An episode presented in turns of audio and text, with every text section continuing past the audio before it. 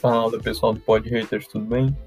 Mais aqui um Pod Crítica, que eu espero constantemente toda semana, na sexta-feira, estar aqui para falar sobre The Bad Batch.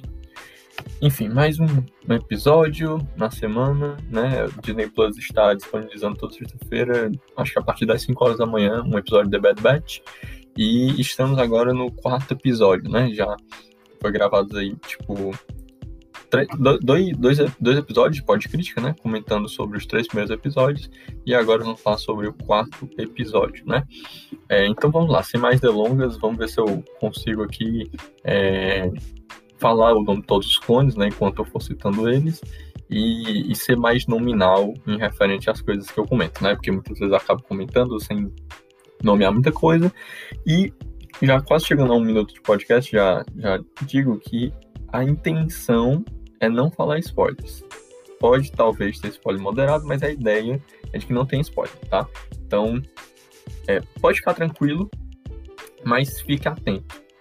Não vou dizer coisas factuais, específicas, eu vou tentar fugir de... Enfim, talvez fique abstrato a ideia, né? Que seja um spoiler, e talvez você não perceba, enfim. Hoje é sexta-feira, 20 minutinhos aí de episódio, espero que você também ouça depois de assistir. Mas se você ouviu o podcast, esse episódio, antes de assistir, fique tranquilo que provavelmente você não vai receber spoiler. Essa é o que eu posso garantir. Mas vamos lá, vamos pensando aqui, vamos primeiro começar falando do que tem rolado de acontecido de maneira temerosa sobre algumas questões com relação a essa série. Primeiramente, o primeiro episódio, ele realmente foi um negócio muito interessante, né? Teve ali 1 hora, no dia 4 de maio, foi um aniversário de Star Wars, né? Star Wars Day, e isso acabou chamando, vamos dizer assim, muita atenção. Um episódio maior, mais de 1 hora, tudo bem. O primeiro episódio realmente manteve ali um certo padrão ali de novidade em relação ao personagem da Omega, em relação às viagens que eles foram para o planeta para encontrar um clone casado, né? Enfim, mas a partir do terceiro episódio, como eu tinha comentado no podcast anterior sobre The Bad Batch, tem começado a criar um sentimento de filler. Vamos lá, vamos só discutir um pouco sobre isso. A questão de filler é muito sobre aquela história que ela não tem grande movimento dramático, né? Ela não tem grande movimento na composição completa de uma temporada, por exemplo, dentro de uma série, ou dentro de uma narrativa, realmente é uma aventura fechada, ou que ela realmente não tem relevância, vamos dizer assim, enfática para todos os contextos. Talvez desenvolver um personagem aqui e ali, talvez uma, vamos dizer assim, um fanservice, então uma emoção que surge de um episódio, mas ele em si não tem uma relevância para a linearidade narrativa, ou a falta de linearidade narrativa, e que se coloque qualquer proposta, seja literatura, seja em audiovisual, série, filme, enfim. Então, a partir do terceiro episódio, realmente tem um sentimento um pouco de filler em relação a como estão se desenvolvendo a trama da história. Parece que realmente os personagens, eles sempre estão fugindo de alguma coisa, e a personagem da Omega está sendo desenvolvida, mas fora isso, não existe muita coisa bombástica, não existe grande mistério, não existe grandes, vamos dizer assim, provocações ao espectador em relação a, poxa, por que eu estou assistindo essa série, né? É só para ver clones fugindo, para ver o desenvolvimento dos personagens, tipo... Tá começando a criar um sentimento de realmente algo um pouco repetitivo, de que a personagem Ômega tem algum mistério sobre ela, as relações que ela tem com o grupo, né? E aí eu vou citar agora nominalmente, né? O The Bad Batch, a Força 99, né? Que tem o Echo, o Crosshair, o Hunter, o Tech e o Wrecker, mas assim... Beleza, tem o Crosshair, né? No caso, ele tem uma relevância no episódio 3, no caso, ele não tá, né? Mas no grupo, por motivos que... Enfim, eu acho que você sabe, você tá chegando no 4º episódio, que você sabe que ele traiu, né, o grupo, então a Omega se tornou o novo membro, embora eu acho que tenha algum desenvolvimento aí sobre isso. E aí, acaba que a série meio que tá caminhando só nessa toada dramática, não existe um pouco mais além disso. O terceiro episódio tinha uma dimensão imperial, uma dimensão do The Bad Batch, né, tipo, duas tramas dentro de um episódio. Embora eu acho que é um episódio que, mesmo que tenha duas tramas fincadas e até importantes para Star Wars, não é um episódio muito... É um episódio ótimo, mas ele realmente se mostra muito filler e tenta disfarçar. Já esse episódio 4, ele não parece disfarçar o filler, o que eu acho muito bom. Eu acho que dá aquela ideia de que, mesmo que pareça um episódio que não tem grandes mudanças dramáticas, é um episódio que ele abraça a ideia de eu vou fazer um episódio sobre perseguição, vou fazer um episódio de ação, vou fazer um episódio que tenha efeitos dramáticos no episódio em si. Não estou tão preocupado se o grande desenvolvimento posterior para a série, embora tenha, tem mistério em relação a Fênix, né, uma personagem... vamos lá, não falei, só citei o nome da personagem. Para quem não pegar a referência... Né, infelizmente, mas enfim, é um personagem importante de Star Wars que aparece, então é um mistério, né, existe o mistério já da Omega que também é colocado no episódio, mas não existe, é sempre algo muito, é um mistério do mistério, né, você não sabe com quem a Fênix tá falando, você não sabe o que a Omega significa, você pode criar teorias, mas nada disso atrapalha, ou melhor, é incentivado plenamente pelo episódio. Isso eu acho saudável. Acho saudável porque o episódio ele centra de novo, mais uma vez, na coisa mais infantil da Omega, que é o quê? A aventura. Então, o centro do episódio, ele coloca isso desde o primeiro episódio. A Omega é uma personagem que ela está aprendendo. Ela é quase como se fosse um cursor para qualquer espectador, novo espectador principalmente. Principalmente para crianças, né? Então, a personagem, ela criada aí pelo showrunners, né? Assim, tem o Dave Filoni, né? Claro, quem conhece Star Wars sabe o Dave Filoni e a história dele com Star Wars. O showrunner que realmente fez Star Wars Clone Wars, que fez Star Wars Rebels com Simon Kinberg e fez... Enfim, e participou de The Mandalorian também, né? E aí ele junto com a Jennifer Corbett, né? E aí, assim, eles têm um... O Dave Filoni sempre trabalhou no cartoon, né? Principalmente, ele veio ali de séries como Avatar, né? A Lenda de Yang. Então sempre trabalhou com aspectos de TV aberta, episódios semanais, né? TV aberta não, perdão. Broadcast, no caso, é TV fechada, mas com propaganda, né? Então é um TV a cabo limitado, pode dizer assim. E a Jennifer Corbett também, ela veio na verdade da TV aberta, da série NCIS, né, NCIS, que é uma série tipo CSI. Então, assim, eu já comentei isso no outro episódio, mas né, agora cito o nome dela, que não tinha citado, a Jennifer Corbett. E aí, talvez esse aspecto filler que estejam comentando é uma mistura de algo mais progressivo com algo episódico. Porque ele nem é algo episódico, esse episódio 4, por exemplo, ele nem é algo episódico, porque ele realmente progride na trama. Mas ele também não é algo totalmente diferenciado dos episódios anteriores. Ou seja, a sensação é de repetição em relação à história. A história de eles em relação à Ômega. Principalmente nessa relação da Ômega fugir de alguma coisa, ou se perder, ou coisa parecida, ou dar algum problema com ela. Essa é a repetição. Mas os contextos são diferentes. Além dos contextos são diferentes, existe uma não existe uma subestimação do espectador. Especificamente em como tornar ela vulnerável diante dos ambientes, no caso do planeta Pantora, acho que estou falando certo, que já apareceu no estado do Clone Wars também. Então, assim, existe um episódio que realmente é muito simples na história, ele não tem grandes coisas, é realmente uma questão de perseguição, a Omega ela se perde, e aí o Hunter tem que ir atrás dela, e de novo essa disposição dele quase de uma maneira paterna, né, como se fosse um grande Rambo aí. E você tem o trabalho dos outros, do Wrecker com o Echo e... Não, na verdade, o Tech com o Wrecker e o Echo que meio que faz um outro trabalho, enfim, eles vão se moldando. Já tem um comentário no banco de séries, bem interessante, eu não vou citar quem comentou, mas enfim, uma pessoa comentou no banco de séries muito interessante, que realmente, se você perceber durante a série, eles vão trocando de movimentações, né, de como eles se juntam, como eles fazem trabalhos diferentes. Enquanto o Hunter fica muito associado à Omega, os outros eles têm trabalhos muito diferenciados.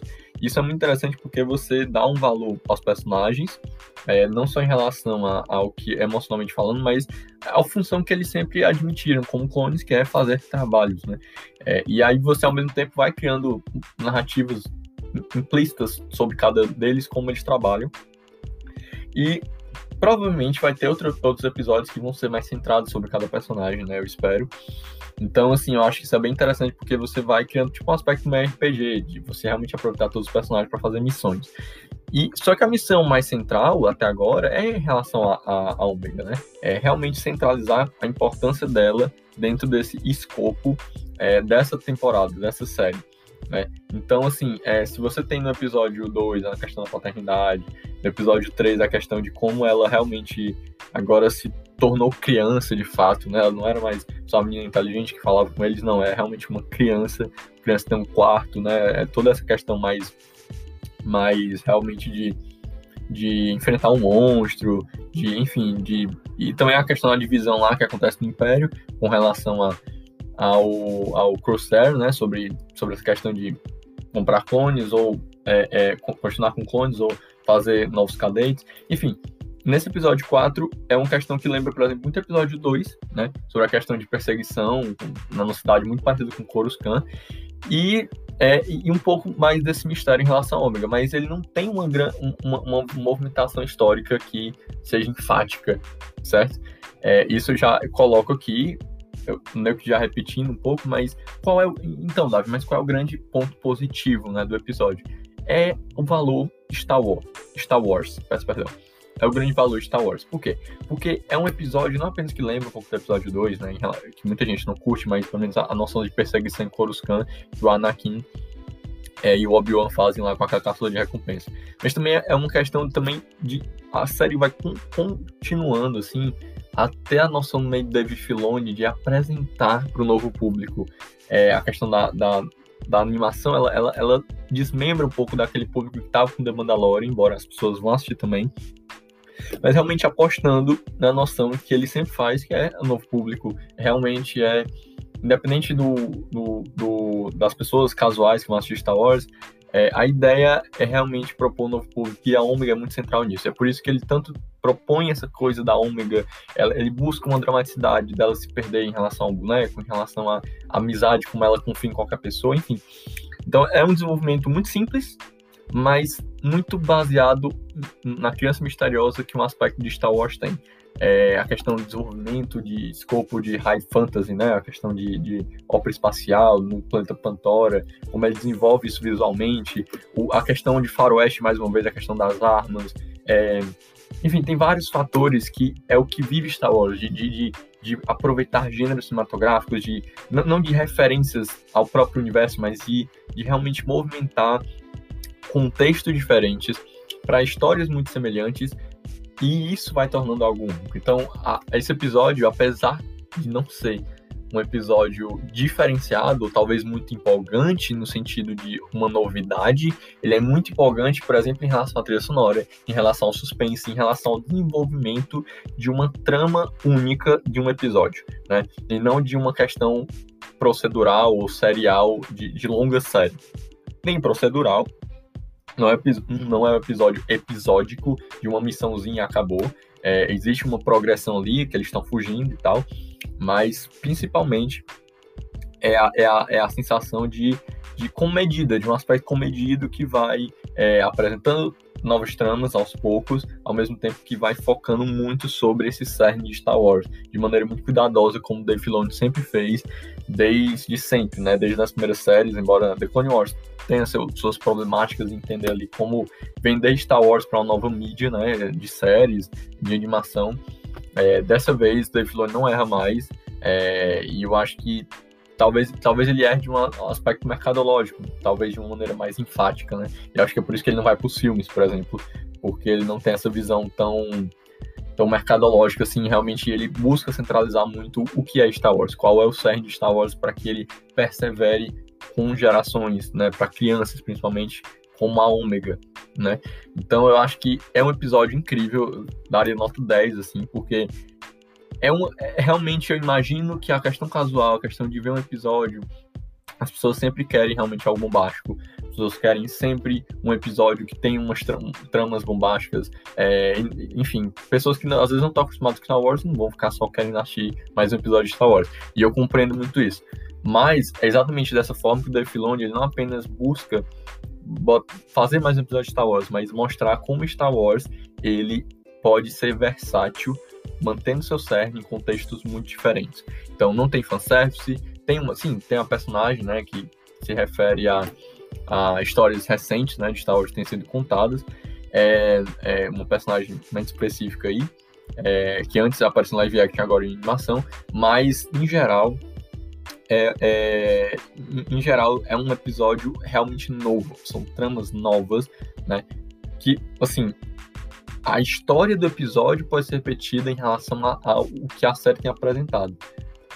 Mas, tanto a narrativa, a construção da narrativa, ela é diferente. O suspense, a trama, o drama de ser perseguido, de explorar o contexto de Pantora como... muitas pessoas de Star Wars já estão acostumadas com, por exemplo, o planeta de Coruscant, mas enfim, eu acho que esse é o presente, eu acho que